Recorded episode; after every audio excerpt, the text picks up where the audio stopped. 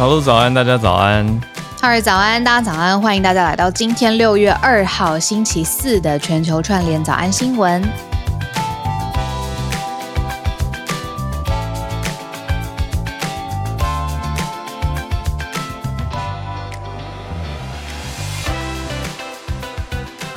六月二号，对，今天六月二号，听到六月还是有一种，呃，对，六月了，六月了。听到七月那个会更明显哦。下半年度吗？还是跟大家讲一下，提醒我是想到了，明天明天休息。嗯，对，跟大家台湾的大家，哎，也没有全部人吼，反正就是放假了，端午连假。明天有啦，明天明天是全部人哦。明天应该是酷酷，明天应该是国定假日。好的。所以就是年假的开始，没错。所以明天就不直播喽，然后大家可以在社团上面继续跟我们保持互动。没错，嗯，好，对，所以我们就先讲到社团，先先从社群开始谈起吧。这个一刚刚一加入在聊天室，就已经看到有人 有人留言了，就写说强尼戴普赢了，安博可能要惨赔。嗯，这世纪说是试镜诽谤案审理应该不为过吧？你看这个直播的热度、内容产出，嗯，然后现在因为 high profile 嘛，然后对于现代内容创作者的生态的影响。我是觉得追整个案情，然后审理的过程，然后最后呃做出判决，嗯，真的很像在追剧。我不是有一天问你，说你有在追吗？那时候有点复杂，有点泥巴战，然后后来还说就是呃弃剧。对啊，我已经弃追。我在大概好像第第五集啊，不是第五天的时候，因为我看到有一个网友留言，海外的网友非常好笑，他。他故意的啦，就是他就故意在底下写说 which episode，就是，然后他就说哦，I mean which day，不是他就是意思是说每就每每一天怎么看起来像是单元剧的感觉，然后他想知道哎，今天你这个媒体截取出来的片段是哪一天的，他想要回去看完整版。因为每一天的资讯量都很大，然后呃，最近这密集的，就是结辩之前这几集都有很重量级的关键证人，双方都我必须说，就是使尽全力的在找证人，在呃提出关键的呃人证啊、市证啊、照片啊等等的，嗯，然后。结束一连串的证人作证之后呢，又会交叉诘问嘛，就是双方的律师，然后包括对于呃当事者，就是 Amber Heard 跟 Johnny Depp 本人，嗯嗯，因为他们是互告诽谤，对，所以才应该说，所以所以才要开庭这么多次吗？我想这应该是其中一个。原因吧，就如果仔细摊开来看的话呢，是强尼戴普他告安伯赫的前妻，呃，说二零一八年十二月的时候，安伯赫德在 Washington Post 华盛顿邮报的专栏里面说，他自己是家暴的公众人物代表，篇 op-ed，嗯，没有点名强尼戴普，可是影射很明显，嗯，所以就提告。那这个就造成他认为强尼戴普认为这一篇。是摧毁性的文章，害他在丢了跟迪士尼呃长期以来就是船长的这个合约这样子。那因为因为这个船长他认为说是他一一心呃用他的心血还有他的演技堆积起来的角色，而且在全世界也获得了实证上面很成功嘛。嗯，那他认为说说呃事业上面这样子。哦，就是 Jack Sparrow 嘛，就《深鬼奇航》的这个船长。嗯，对，杰克船长。我记得好像翻成史杰克吧，就是中文世界，反正啦，对对对，是这样子。那安伯赫德已经就初步的回应，他就说他听到这个判决结果，判出来是判败诉嘛，所以意思就是强尼戴普告告成功了，安伯赫德表示心碎。嗯嗯嗯，我就讲两个，就是在整个，因为我算是有追啦，我不算是每一天都追的非常非常紧，但是大方向我稍微有追。那我分享两个我有嗯很有记忆点的，嗯。呃，然后我是觉得我听到的时候是嗯怎么说，很不能说很有共鸣，但是我真的记忆很深，就是非常早之前，强尼戴普呃有被问到说，你希望从这个这个呃诽谤案当中，或者是这次的开庭审理当中，你是希望什么得到钱吗？什么的？他那个时候有一个很真情流露的的说法，就是说，呃，我为了这一篇文章已经失去了一切了，从这一个呃。法案开始就是呃，不是说法案这个法庭开始审理开始，嗯，他就已经嗯，所有的他的人生的一切就从此会被改变，他的名誉，然后以后人记得他的方式，这件事情会永远跟着他一辈子，就算他赢，他还是输了。他一开始对他就这样子讲，而且是非常真情的在讲这件，不是说真情，就是你可以感觉到他很真诚，他内心是很挣扎在讲这件事情的。那很多人就分析说，这个就是现代就是社群上面名誉的损害这件事情，有一种未判。就是反而是先说你 guilty，这跟以前是完全相反的。对耶，你这样讲就是乡民公审嘛，某种程度上，对对对，所有的东西都公开在全世界的直播，所以每个人都可以来，每个人都都可以来审的概念啦。就是说，虽然法院还没有判，可是大家心里都有一个判官，可能都已经给出了一些价值判断了。他说他不知道他为什么自己是 guilty until proven。嗯，对，然后这是一个，然后那个时候我透过荧幕上面是有感觉得到他内心，因为那么他曾经是好莱坞片酬最高的男星，然后他说出他失去了一切这个话这样子。然后第二个就是有一点轻松啦，就是前几天我们才在跟朋友吃饭，然后大家晚上到九点十点又拿出 YouTube 来看直播，因为在等那个判决，所有的人，然后就发现说，呃，其实呃，Johnny Depp。前任几任都有被律师找到，而且说服他们出庭。然后那个其中一个我男生朋友就说：“这真的是那个人人的那什么人格吗？呃，硬呃那个什么。”大人品大考验，人品大考验，没错没错。他就说这对于男生来讲是很不容易的，因为呢，他的前妻，然后他的前超模 Kate Moss 都出来了，然后都是替就是强尼戴普就是作证，然后连你看我男生朋友都就拍胸脯说：“天哪，这太不容易了。”我我是觉得真的真的。这什么东西都要摊开来的感觉，好像好像就是你以前做过的小大大小小的事情，还有听起来感觉感觉好像没有很直接相关的事情，嗯嗯嗯，都变成是要提出来律师或者法官作为一个参考，嗯。嗯，那我就补充一下判决的细节好了，嗯，就是最后判出来啊，因为这个金额蛮高的，强尼戴普他的。获胜胜诉得到一千万美元呢，你换成台币的话是快要三亿啊。嗯，这个是补偿性的赔偿，另外还有哦是五百万美元的惩罚性赔偿，这样算起来也是一亿多。可是其实 Virginia 的法院有一个上限，所以最后实际上可能会获赔是一千零三十五万美元。嗯，也是还是很高啦，就是三亿台币左右。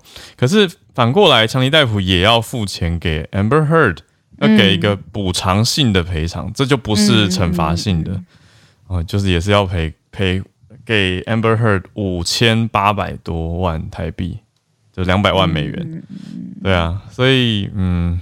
因为双方都说自己是家暴的受害者了，双方的陈陈在陈述上面都是要营造出自己才是真正的受害者，而且也因为对方在工作上面就就失去了角色，像《水行侠》第二集就是呃 Amber Heard 就已经被证实，因为跟那个 Jason Momoa 没有没有 chemistry，对哦，然后就要被换角这样子。这是电影公司的说法。对啊，嗯，我觉得实际上就像你说的。两边都觉得自己是真所谓真正的受害者，那实际上也是啊。我觉得这种谈这种这种审判这样公开在大家面前，两个人其实都蛮蛮，我我会觉得主观觉得很不堪吧。就是很多过往，好姑且不论过去的感情等等，就是生活中那么小小的细节都要摊在大家面前，还要还要解释，就有时候。哦，我真的是觉得感触吧，就会觉得说，曾经曾经密切来往的人，如果交恶的话，真的是很不堪的一件事情。尤其是又又彼此互相了解，所以知道很多细节嘛，或者有一些东西，也许是我们外人还看不出来的，就是在大家面前，他们这种对簿公堂，然后要讲出彼对彼此的一些想法，或者很很理性吧，就是在法法院上，你很多东西都是被切开一块一块，然后问你这种 matter of fact 的东西，就是事实，就是当时有发生吗？没有发生吗？有没有做什么事？没有做什么事？可是不要你解释太多感情方面的，或者是。感性方面的考量，那就是反而要让人很抽离。但是曾经曾经应该是真的相爱的两个人吧？对啊，但是现在这样子就觉得啊，我我觉得应该名人可能可能会减少互告吧？就看了这样子的案例之后，不知道，不知道接下来。对呀，那这这个好，我们就最后一句。然后这一次整个案件当中受到好感度，我觉得最高的，当然强尼戴普不论，因为原来就非常支持他的死忠的粉丝嘛。但是代表他的辩护律师就是 Camilla，就是 Camilla。哦，非常非常的受到社群上面的推崇，嗯，因为他的诘问，然后他的攻防，然后他的策略，还有他私下跟就是强尼逮捕以及跟团队之间的互动，嗯，就是都非常非常可爱。然后就其实在这次，因为整个全部都直播嘛，那 Camila 他也就是圈粉无数这样子。嗯我有看到他最后最后做总结，对做总结论的时候，我觉得他这讲的蛮铿锵有力的。那另外一个，我我内心其实很疑惑，就是这些公开播映的审判判决画面，好像没有很严格的版权呢。因为我后来看到好多平台各家媒体就直接拿来编译上字幕。我是锁头，你有看吗？啊，这是什么东西？大家你在聊天室可以回应吗？有大家有看吗？因为我跟你讲，台湾做的最厉害的，我觉得最快的，好，不要说最厉害，因为蛮多律律师分析也很好，但我觉得。最快的是哇西锁头，今天我要跟大家 什么东西？你刚聊天是啊？为什么大家都有看到啊？对他有时候会说他是唢呐，然后。但是这几就他就很好笑，他用他是一位黑裔呃黑人对，然后他会用非常呃流行跟中文夹杂的方式，非常快速的上片，然后我我每次都是追他，因为他就是快速在上，他很强，锁头唢呐这样子，中文跟台语都很强，没错没错。哇，这超多共鸣的聊天室爆炸了，那个叫频道叫好机车。对，然后很多人打赏他，然后他开直播，也就是几万人在线在看的这种。对他就是我刚刚说的内容创作者，他之前其实就会针对一些时事做评论，但是这一次他快速产出，每天可能两三篇两三篇，他呃就算内容被黄标，他也是愿意就是好，那就是把盈利关掉，也要把大家就是让大家看就对了。哇。好了好了，我觉得我之后一定要来，也要开一个直播来做英文教学，因为我有些学生一直跟我说，他们其实很想学，就是不要只是一直看字幕，也想要学点英文。对，这个审判里的英文，所以我可能会来规划一下。一定要一定要的，好吧？好，我们来今天进到年假之前，这样会比较轻松，我们还是一样来整理一下几个重要的国际时事盘点。好，我们会先从。昨天的题目延续丹麦的公投，昨天投嘛，那投完了，所以第一题大家没有看错标题哦，看起来跟昨天第一题标题长得很像，但是今天就是得到的结果通过了，会加入欧盟的防卫事务。昨天不是在提到说，哎，要不要 opt out 吗？那今天提完了，就是会防卫欧盟。所以我们等一下讲第一题，那第二题是中国要设置新公司。来躲避美国的制裁，这是中方的一些做法。等一下，第三题则是台美之间经贸的重大突破。最后则是越南开发出了非洲猪瘟的疫苗。好，今天讲下来这些消息相对没有那么沉重。好，所以我们来选从第一题开始讲起哦。丹麦的公投就是补充昨天投完的结果。嗯。呃，百分之六十七赞成票，呃，压倒性的通过了要加入呃欧洲联盟共同防卫政策。那对这件事情公投的结果呢，欧盟的执委会的主席他就表示欢迎。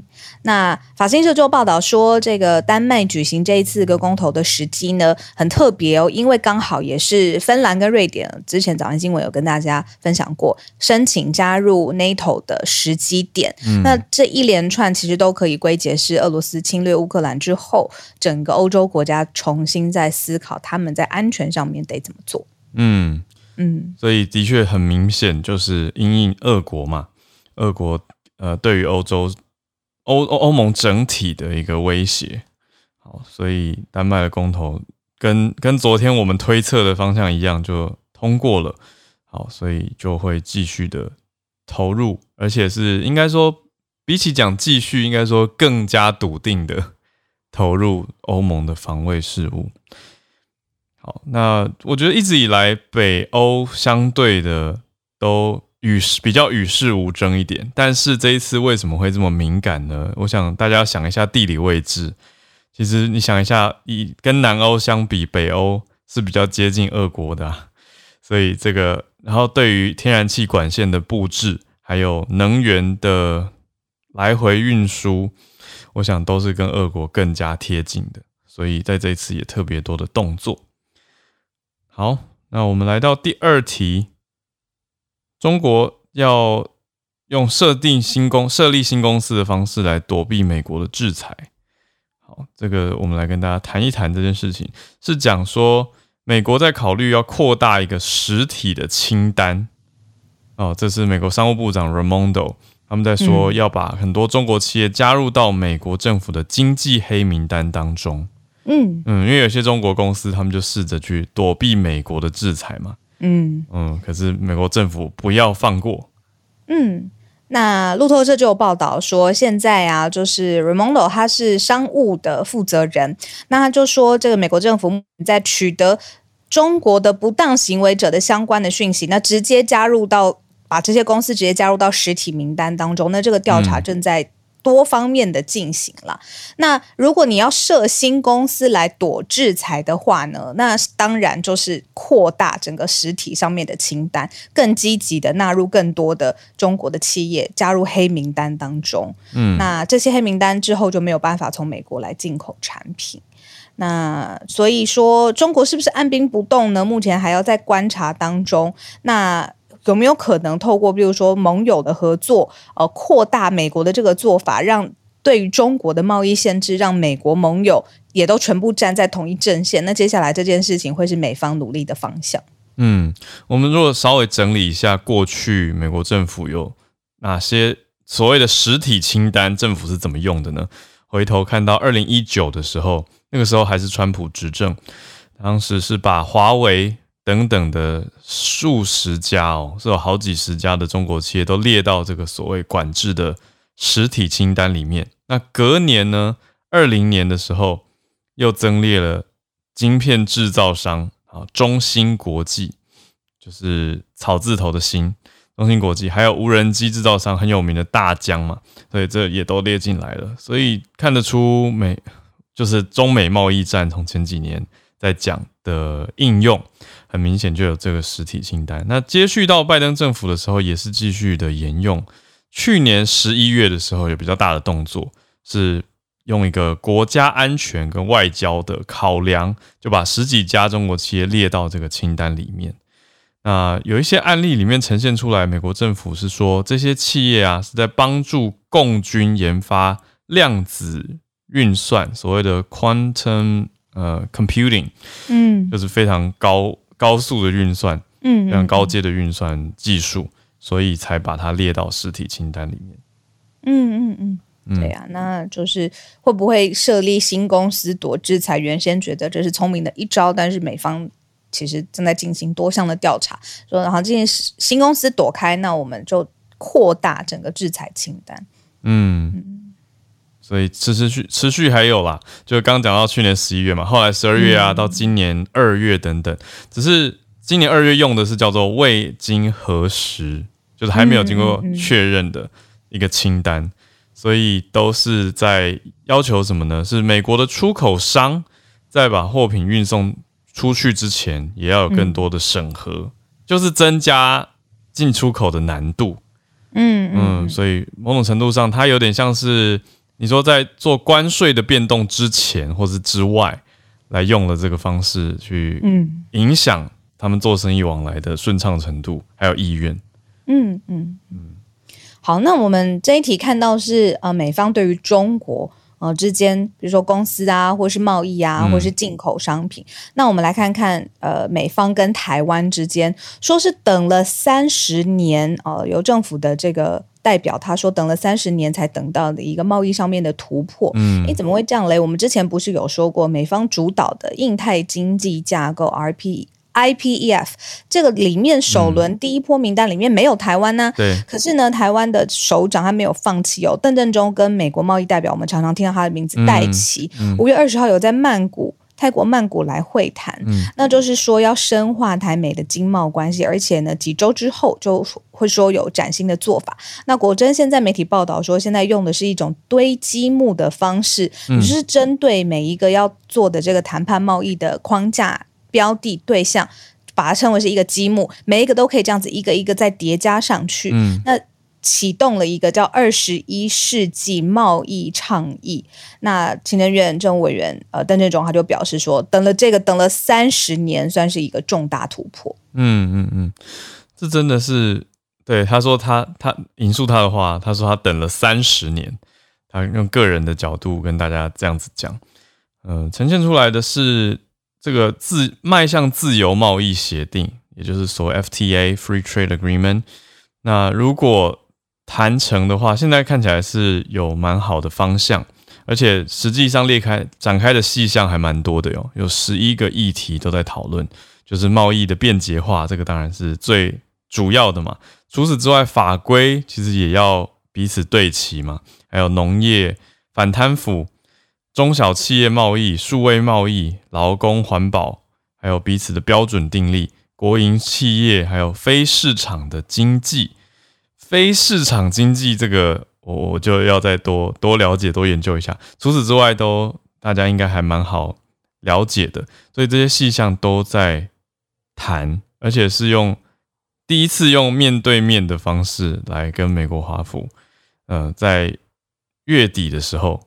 会举举行面会谈，所以还不确定人选。可是等于是说，这个月六月精彩可期，就大家可以再继续关注，看看嗯两边的政府最后谈的方向是如何。因为应该就是在这个月的月底的时候会谈。嗯，那最后一则，今天我们要说。猪瘟疫苗被开发出来，非洲猪瘟疫苗被开发出来了，这个可能要把它讲完整一些。嗯，那呃，开发出来了之后是怎么样接种的一个情况呢？嗯，被开发一起看一下。好，我我一边也补一下我刚刚自己问的问题，就是非市场经济啊，它它严格说起来是叫做 non-market economic status，是一个非市场经济的地位。或者非市场经济体是一种概念，换一个说法就是国家控制的经济啦。意思就是政府还有贸易组织扮演多大的角色，嗯，所以它它叫做非市场，呃，就是因为平常我们讲市场经济嘛，市场经济就是由市场来定夺，嗯，也可以简单的倒过来想，非市场经济就是那就是其他的控管因素等等，就是政府的管制。方面多寡，还有在国际组织的贸易组织的参与多寡，好，嗯，所以继续的关注一下。好，那我们回到非洲猪瘟这一题，对越南领先开发出来的，那就是用在猪身上可以对抗非洲猪瘟啦。那它的目标是成为第一个商业化，而且还要出口这种疫苗的国家。嗯。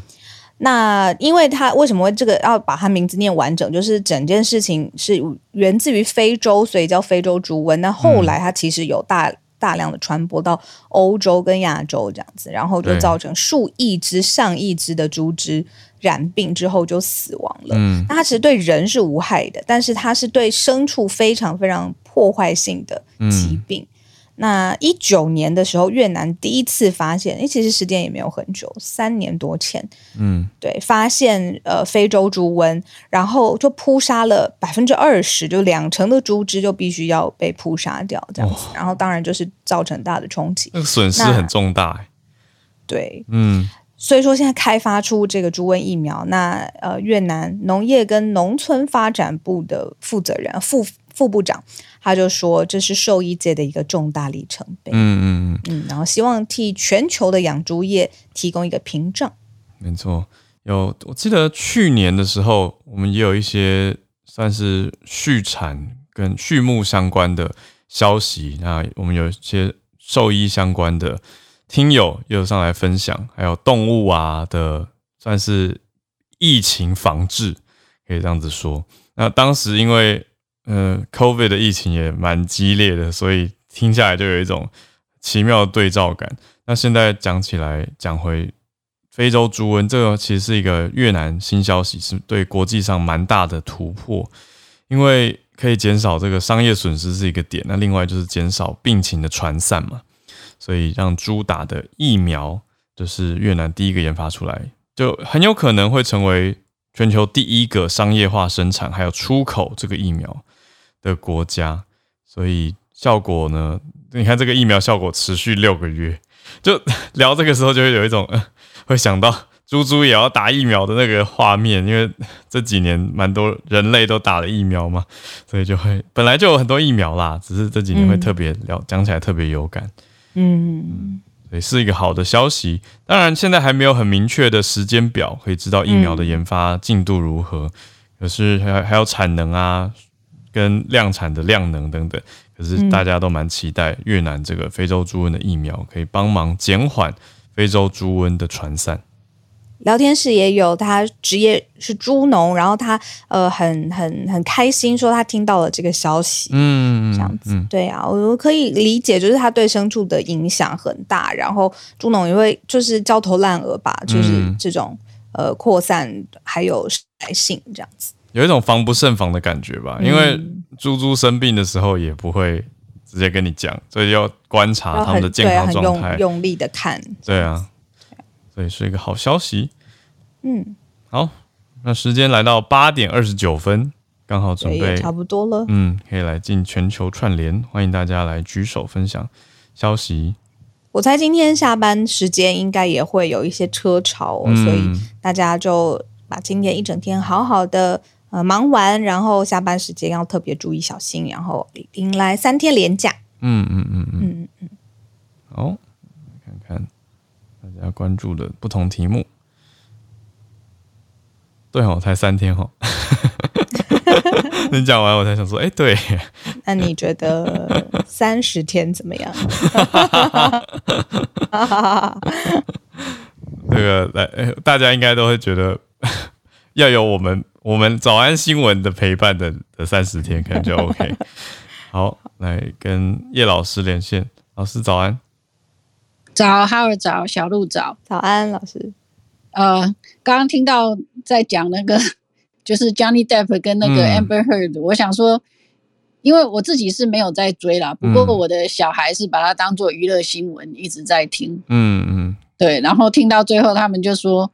事实上，在还没有宣判以前，他们就说啊，那个 Johnny Depp 一定会赢。嗯嗯嗯，对啊。那当然，这个是就是有时候听到他们在讲的时候，也是觉得还蛮有趣的。嗯嗯，对。那那个今天要跟大家分享的是，就是在这个澳洲的西边的海海里面，有一种海草。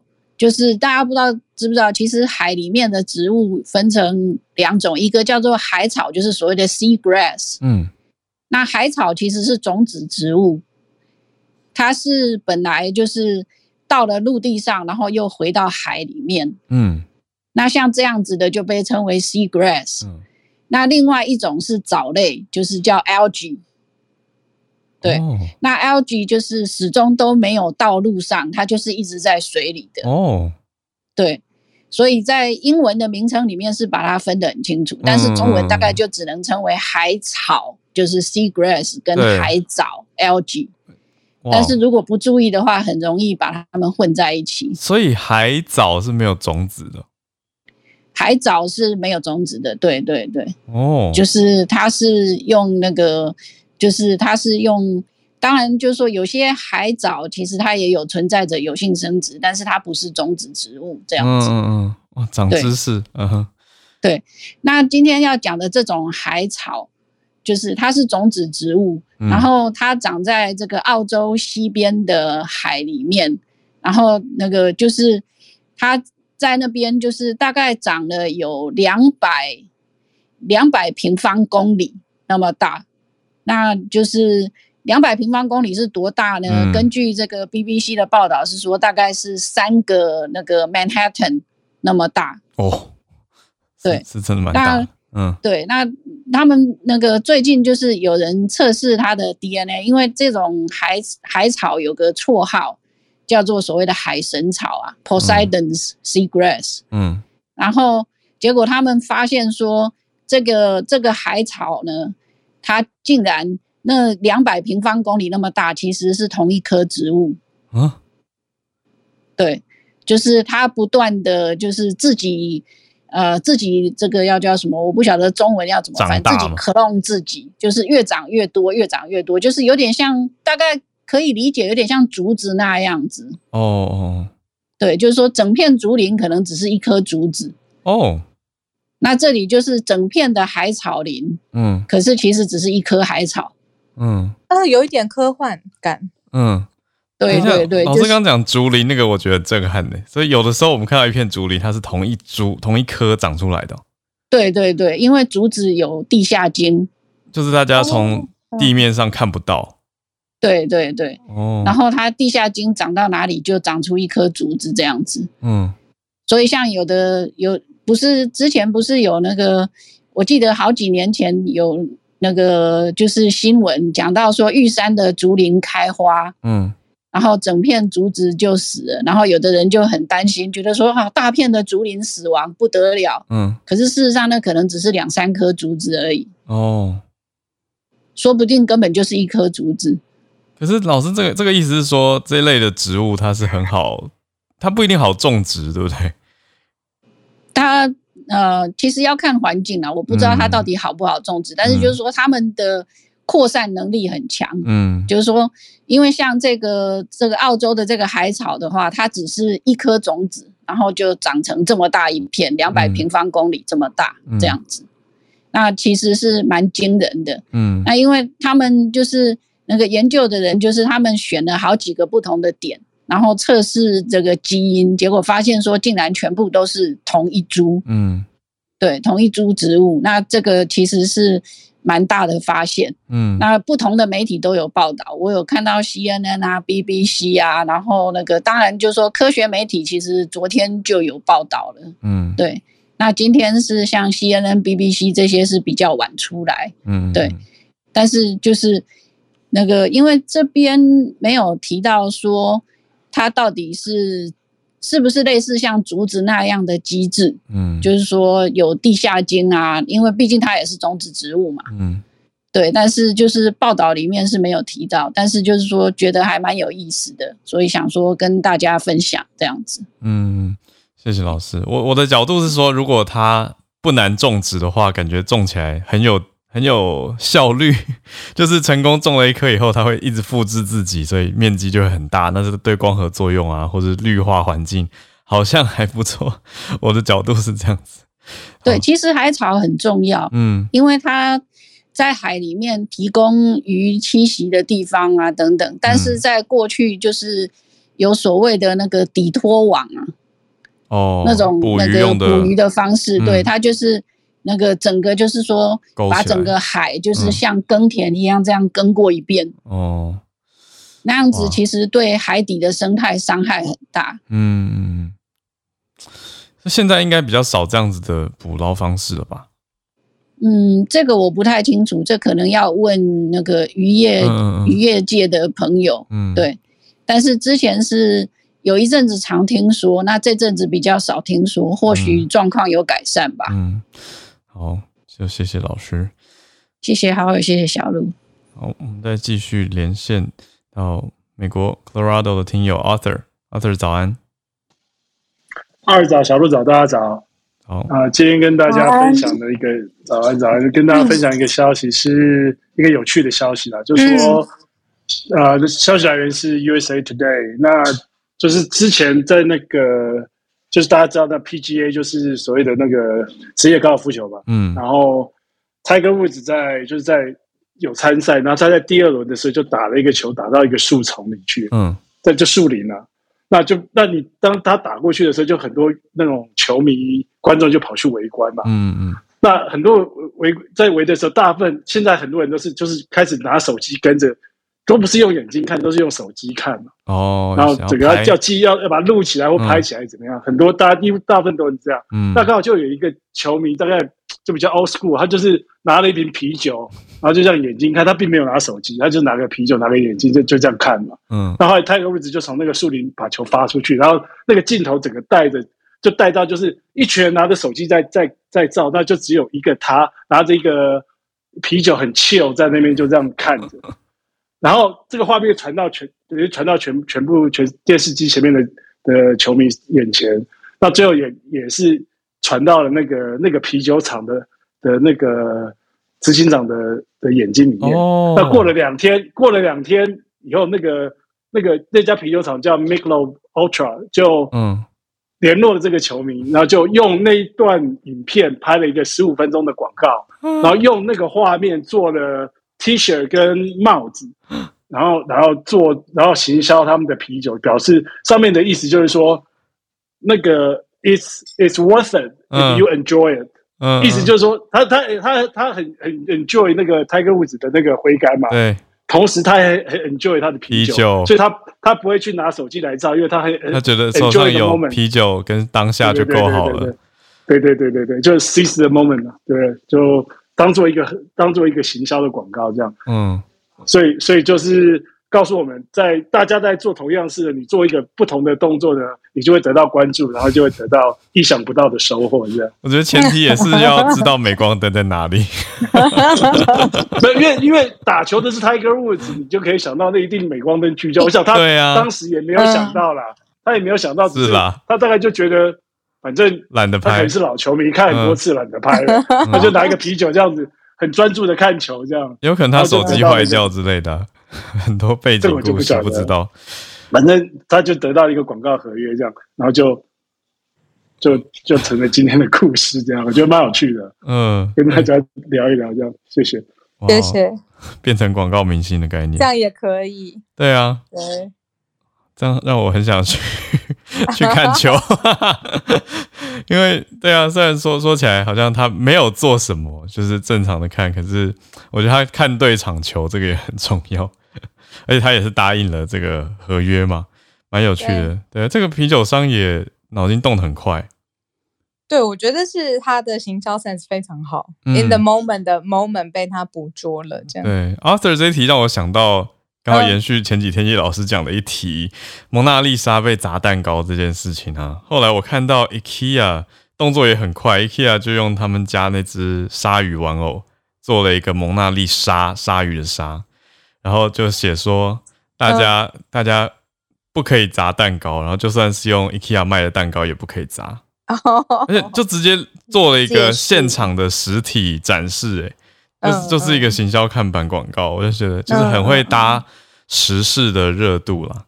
哇，这个很很做的好，效果很好，做的。就是稍微一点点 off 这个 backlash 也是很难，没错，是热度，没错，没错。我觉得现在就是那个时间点都要抓的很刚好。那 IKEA 几乎是隔消息出来的隔天，几乎当天啦，因为台湾这边跟欧洲的时差，所以几乎是当天就马上反应了，非常快。好，我们继续串联，跟香港的 Bernard 连线。Bernard 早安，好，早早早早。那今天呢？就昨天，呃，Joe Biden 在呃 New 在 Wall Street Journal 讲完 就抛完之后，今天在他在呃他在那个 Time New York Times 又就发了一也发了一个投书，哦，然后就讲这一次呢，就讲到就是有关于乌呃乌克兰的那个呃关于乌克兰的，然后我就呃挑选了一些文字。然后他一开始就讲说，他们就希呃乌美国就希望看到一个民主、独立、繁荣、拥有主权的乌克兰。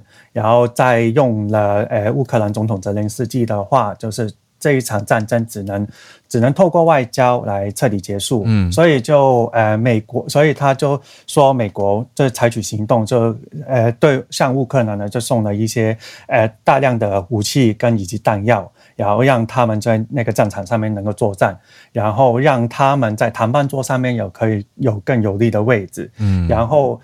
呃，就他也继续讲到说，他之后也会继续向美国，继续向乌克兰会提供更先进的武器装备，然后主要是让呃乌军能够去达到那个战地主要的目标的准确度。他不，他重申他说没有想要去让这些用这些武器向直接向俄罗斯是发境内发动攻击，他只是说这是对于呃抵抗俄罗斯。抵抗俄罗斯这件事情的话，用用这些武器来达到一些作用。然后他也说到了，就是在呃美国跟呃跟盟跟他们的跟盟友会继续的制裁，因为他这一次的制裁，他说到了也是是有史以来最主要的经济实体的制裁。嗯，然后他也讲到说，因呃透就是他们将会提供也是数十亿美元的财经援助，然后帮助乌克兰。然后也也同时间也是帮助，就是因为这一次的战争有很多的那种粮食的危机啊，然后有一些化石燃料的依赖啊，就是期望用这也是用一些经济的援助来帮忙去抵抗这个全球的经济产食物，然后呃化石的危呃化石能源的危机。嗯，然后里面呢还这下面呢还讲到说那个他们呃就讲到呃北约。是他就是欢迎，呃，就是呃，芬兰跟瑞典这瑞典这申请到北约，然后就希望说他们这一次的用北约的大大群体的能力，然后去安那让整个整个呃跨大西洋的那整个安全。嗯，所以这一次就这一次就上昨从昨天的那个比较是经济的话题，就讲到这一次的比较外交的话题。对，然后。里面就诶，对，最后的话，他的他也是讲到自己的原则，就是说他任何关于乌克兰的决定都不能没有乌克兰的参参与。所以这一次他自己的话，他不会叫乌克兰说退，呃，他不会向乌克兰施压，也不会叫乌克兰会做任何的让步。但希望说他把这个他们用那美国用他们的能力帮助让乌克兰。对，跟俄罗斯在谈判桌上面有更大的作用。所以，也详细的话，可以在呃《New York Times》所以他也看到他的投投书。嗯，他等于还是把矛头指向俄罗斯啊，所以说是支持乌克兰的角度，而且是提供了军事的辅助。好，谢谢 Bernard 的整理，让大家听到拜登忙着写文章。昨天是抗通膨，今天是。呃，外交方面、军事方面的消息，在《纽约时报》。谢谢 Bernard。我们好像自己也有过，就是嗯，最高领袖有直接用自己的名义投书过。有对，所以这也不是只有美国特别有的文化，这样子，我觉得很亲切啊，就直接跟人民讲话，嗯嗯的感觉。嗯，好，我们再连线到东京的翠翠，翠翠早安。嗯，这边应该在调麦克风。对对对对，好，好，嗯，就是因为其实大家也知道说，其实从去，嗯，昨天开始，日本已经把就是可以实际上入国的人数已经调至到两万，然后在六月时候也知道要开放就是一般的，呃，目前是团客啦，对，然后所以其实日本尤其是像我们东京这边，已经蛮多店家已经开始在准备一些怎么讲策略，对，那我只是刚好看到，然后想说，就虽然说可能大家还没有办法来日本，但是我就想说，哎，来聊聊一下，就是现在日本。大家就是正在做什么样的准备来迎接这一批就是即将要来日本的外国客人？嗯，那一般来说的话，就第一个像嗯最有名就是浅草嘛，像浅草的话，他就说就是有些卖那种就是所谓的土产的店家，他们就开始准备一些外国人会喜欢的，就是嗯我们讲欧米亚就是那个。嗯，土产这样子，然后我觉得蛮有趣的是，他说其实因为其实真的，一般日本人来到前朝的话，他们其实不会买那种什么富士山呐的那种纪念商品。但是他们可能会买就是浅草，比较代表东京的，像雷门的就是图案。对，然后另外还有就是外国人很喜欢所谓的能面，就是那个。有点像鬼的那个面具，对，然后他们就是大量的嗯进了这一些货，然后另外还有就是，其实最近已经开始有蛮多就是比较欧美那边的人士已经来到日本的关系，所以其实像人力车的部分，他们也开始做了一些嗯英文的受训，对，因为其实最近真的我我自己也开始，我们涩谷这边也蛮多外国人进来的，然后另外就是。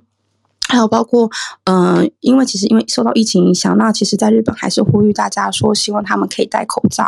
所以其实现在一些比较有名的神社，他们也开始做了英文的标示，就第一个是请戴口罩，第二个就是请好好的有要保持社交距离。对，所以其实。嗯，因为真的是两年很多已经没有外国客人来的关系，所以其实大家现在非常期待之下，其实已经开始努力在强化有关于英语，就最主要是英语部分的一些措施。然后，另外我觉得还蛮有趣的一件事情啊，就是说，虽然说，因为大家知道，不是之前有一个，就是之前呃那个林世璧。那孔医生他有就是跟大家说过有关于就是有一个观光团里面有一个人就是感染嘛，对，但是其实我目前看到的新闻包括还有网上留言，就是大家其实对这事情真的不太在意，反而就是哦好吧，那就是稍微强化一下就好。所以这件这件事情其实大家就只是。再增加了一些，就是所谓的嗯消毒设备啊，然后还有就是说，包括有些地方他们就是直接拉开那种所谓的红龙，就是请大家一定要保持所谓的社交距离这样子。嗯，所以其实我觉得日本现在整个大环境就是真的非常在期待，就是观光客已经能入境。不过我比较怀疑的是。因为其实我最近自己在涩谷的感觉是，我已经看到很多观光客，而且是西家带眷的，嗯，应该是商务签证，可是就是出来玩，对的感觉。嗯，好，以上就是我的分享，谢谢。嗯嗯，谢谢翠翠。我觉得很重要的是听到说，哦，日本整体大众的倾向是蛮欢迎观光客的角度，而不是说有一个担忧或排斥的心态。要开始了，要开始了，这样子，这个也还蛮重要的。这个也攸关之后，如果真的可以出团或者是回去旅游的时候的品质。当然，这个也很重要。要请教专业了，这个 没错。我要跟专业连线了。虽然医师今天不知道是不是要讲讲这个相关的题目，我们还是看医师主要关注的题目是什么。说什么？嗯嗯。医师早安。早，大家早安。早安。那个日本开团的事情，我前几天是不是讲过？有有。嗯，有。所以好像目前没有新的消息，还好啦。嗯，好。就是我我我后来呃小小讲一下好了。后来这两天，我我其实在想啊。日本这样子用，呃，只限于先开这个旅游团的形式开放旅游，哈，真的是最好的选择吗？其实我我因为我有去跟观光局台湾的观光局开过会嘛，嗯，我们也有谈到类似的问题，因为呃，我我昨天就在想一个问题，大家大家都可以想想看你的答案，哈，你假如现在。左边是开放一百个团客进来，嗯，右边是开放一百个自由行进来，嗯，我问你，你觉得这一百个人里面哪一边可能发生群聚感染？感染的人比较多，在观光客里，群聚的话团呢？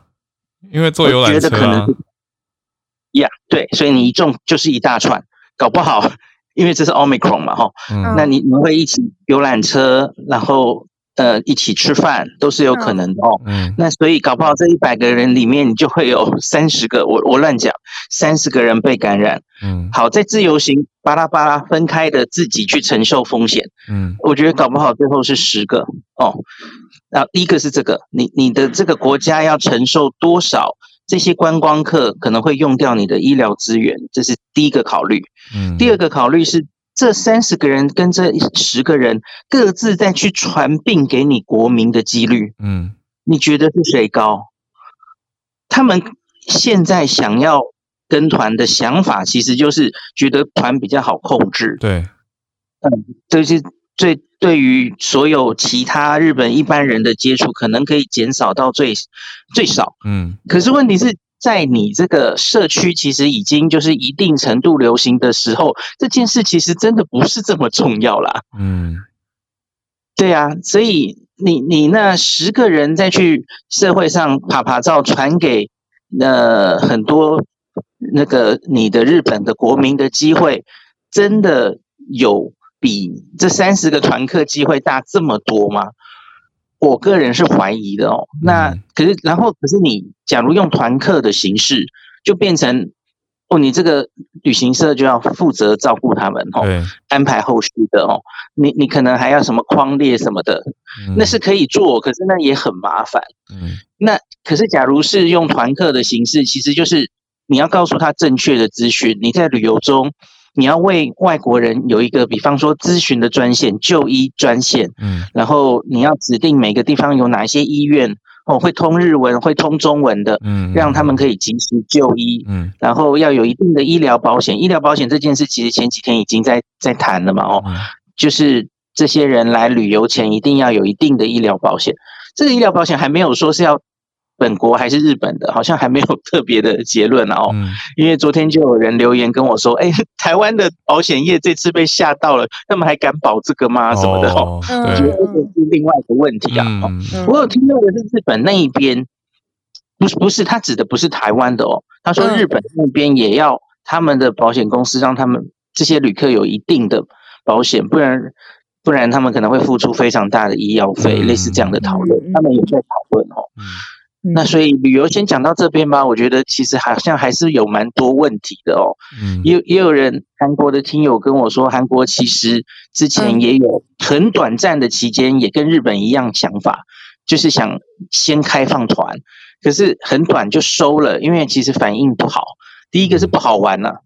那一大堆管制措施，然后没有什么人想去，反正后来他们就看开了，他们就直接这一次是准备就是直接开自由行了。虽然还有什么说第三天要好像要去做个 PCR 什么的啦，哦，就是还有一个这样的关卡，可是至少就没有像日本一样坚持一定要团客哦。嗯，我觉得日本这边还是相对保守了，哦，一天两万人的限制，然后一定要团客这样子哦。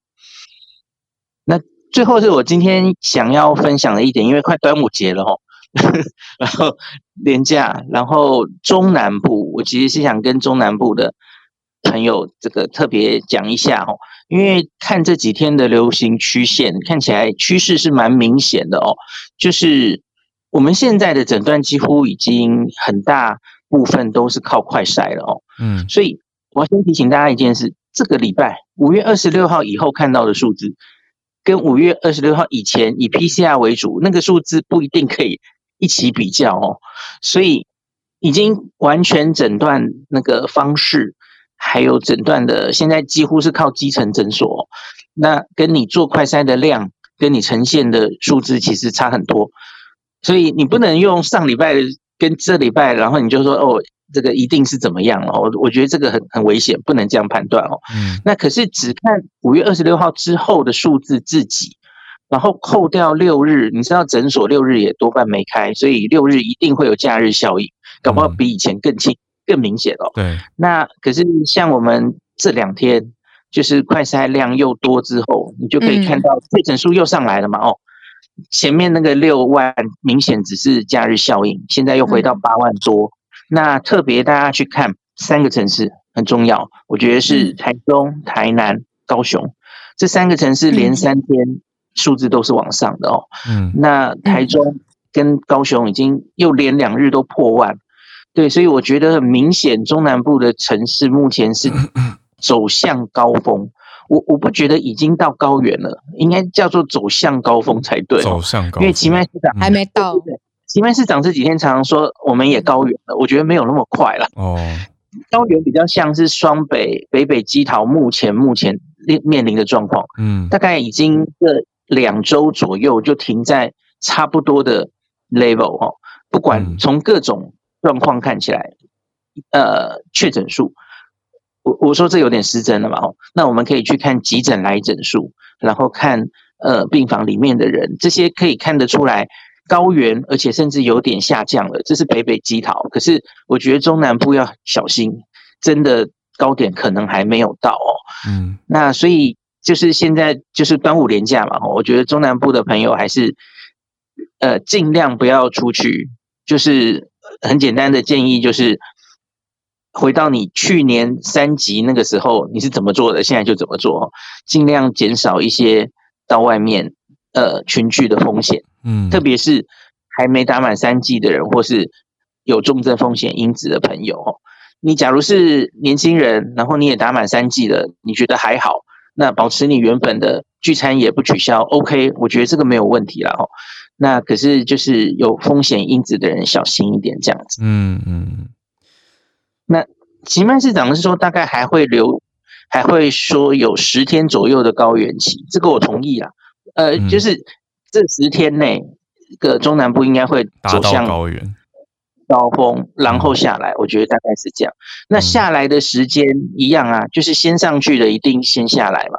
我觉得可能我们未来一个月会看到的是，啊，北部先会有一个明显的曲线往下，然后中南部才会就是 delay 一段时间，然后才会看到它也往下。所以整个台湾的数据，因为你这样一消一涨嘛，你就会看起来。就像整个台湾平均起来更像高原，嗯，因为因为其实有一边在变严重，有一边在变变轻微，嗯，所以我们可能会维持在这个高原的状况，大概到六月下旬左右，嗯，那整体希望可以在六月下旬、七月上旬就可以明显曲线下降这样子，蛮期待的。我我讲出真实心声，就是觉得啊，有有一种。这一阵子也是大家辛苦蛮久的，就希望可以看到稍微趋缓一点，大家心理压力可能应该也会好一点吧。嗯嗯，所以现在有一个稍微可以期待的时间。嗯嗯，感谢医师。好。那今天八点五十八分，谢谢今天叶老师、Arthur、翠翠，还有 Bernard，还有孔医师。那今天算是我们连假之前最后一次跟大家呃直播房间。嗯，那晚一点会有 Podcast。那对于 Premium 的听友，有今天的呃文字上面的摘要整理。嗯，那下周五没有意外的话，我们就会推出专题了，对吗？没错。下礼拜五会来跟大家聊，每个人都可以可以可以玩的，应该这样说吗？每个人都可以可以测的的一个东西，哦，再卖一个关子，很好玩的，就是那个叫叫怎么形容？人格测验吗？对，应该比较像类似人格测验。哦，还有，好卖一点关子好了。总之，下礼拜五的专题是我觉得蛮轻松趣味，可是对。特别职场上的大家很有帮助的，嗯，我觉得是对职场，嗯嗯，对啊，所以让大家期待一下下礼拜有的专题。那我们明天没有直播，也没有专题，就大家好好休息，祝大家连假愉快。我们就礼拜一就回来跟大家继续在一起，right？所以我们还是可以透过社团的方式来交换情报跟分享消息。对啊，端午节也可以晒。粽子给我们看，每一年是不是都会大战？就是北部粽跟南部粽谁的拥护？你你来开一楼好了啦，还是我开一楼吗？好，我开一楼，我开一 楼，让大家集中在同一串啊。对对对，会比较好，可以晒一下自己喜欢粽子的类型。嗯嗯，这样子，对对对。哦，立蛋，对对对，有立蛋，这真的是开战了。只要南北粽一战，就是有一些人就觉得心中觉得彼此不是粽子。哈哈哈哈哈！那是什么？就是南部南部人会说北部人吃的是蒸蒸过的油饭呢。有对啊，说你只是用叶子把油饭包起来蒸而已。包起来，因为南部粽里面有很多馅料，对不对？对，馅料更丰富一些。哎，我觉得各有各有，大家青菜萝卜各有所好嘛，不用 赞成这样。好啊，轻松一点。All right，那就祝大家。有一个愉快的端午连假，嗯，还是一样注意防疫啦，就大家都平安健康。我们就礼拜一回来继续跟大家串联在一起，我们就拜拜，周一见，大家拜拜。